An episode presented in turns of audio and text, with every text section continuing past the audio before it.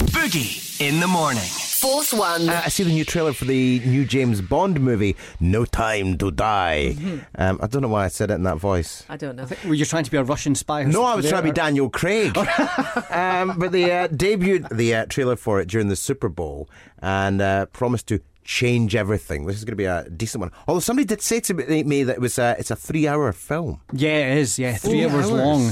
Well, it's Daniel Craig's last one, so I mean, I guess he just But he wanted says that every time, doesn't he? Yeah, well, I think this is actually it. I don't think his body is up to carrying on because he's had so many injuries during the filming of this film. No Time to Die is is its actual name, but do you remember when they had a, a name slated, a kind of, you know, in the meantime before they came up with the proper title, and it was Shatterhand. That's right.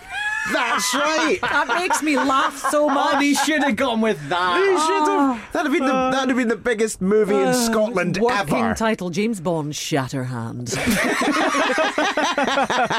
so I'm kind of glad they went with the other one. I, I'll be honest. I like Daniel Craig. Yeah, but me too. he's my second favorite Bond. Who's your f- favourite? Roger Moore. No, no. Absolutely, Roger No, Moore. no, no. He was just too cheesy for me. I liked Sean Connery. He was cheesy as well, but he just had this suave, sophisticated look about him. You couldn't get Sean Connery in Shatterhand now, could you? Can you imagine? Best avoided.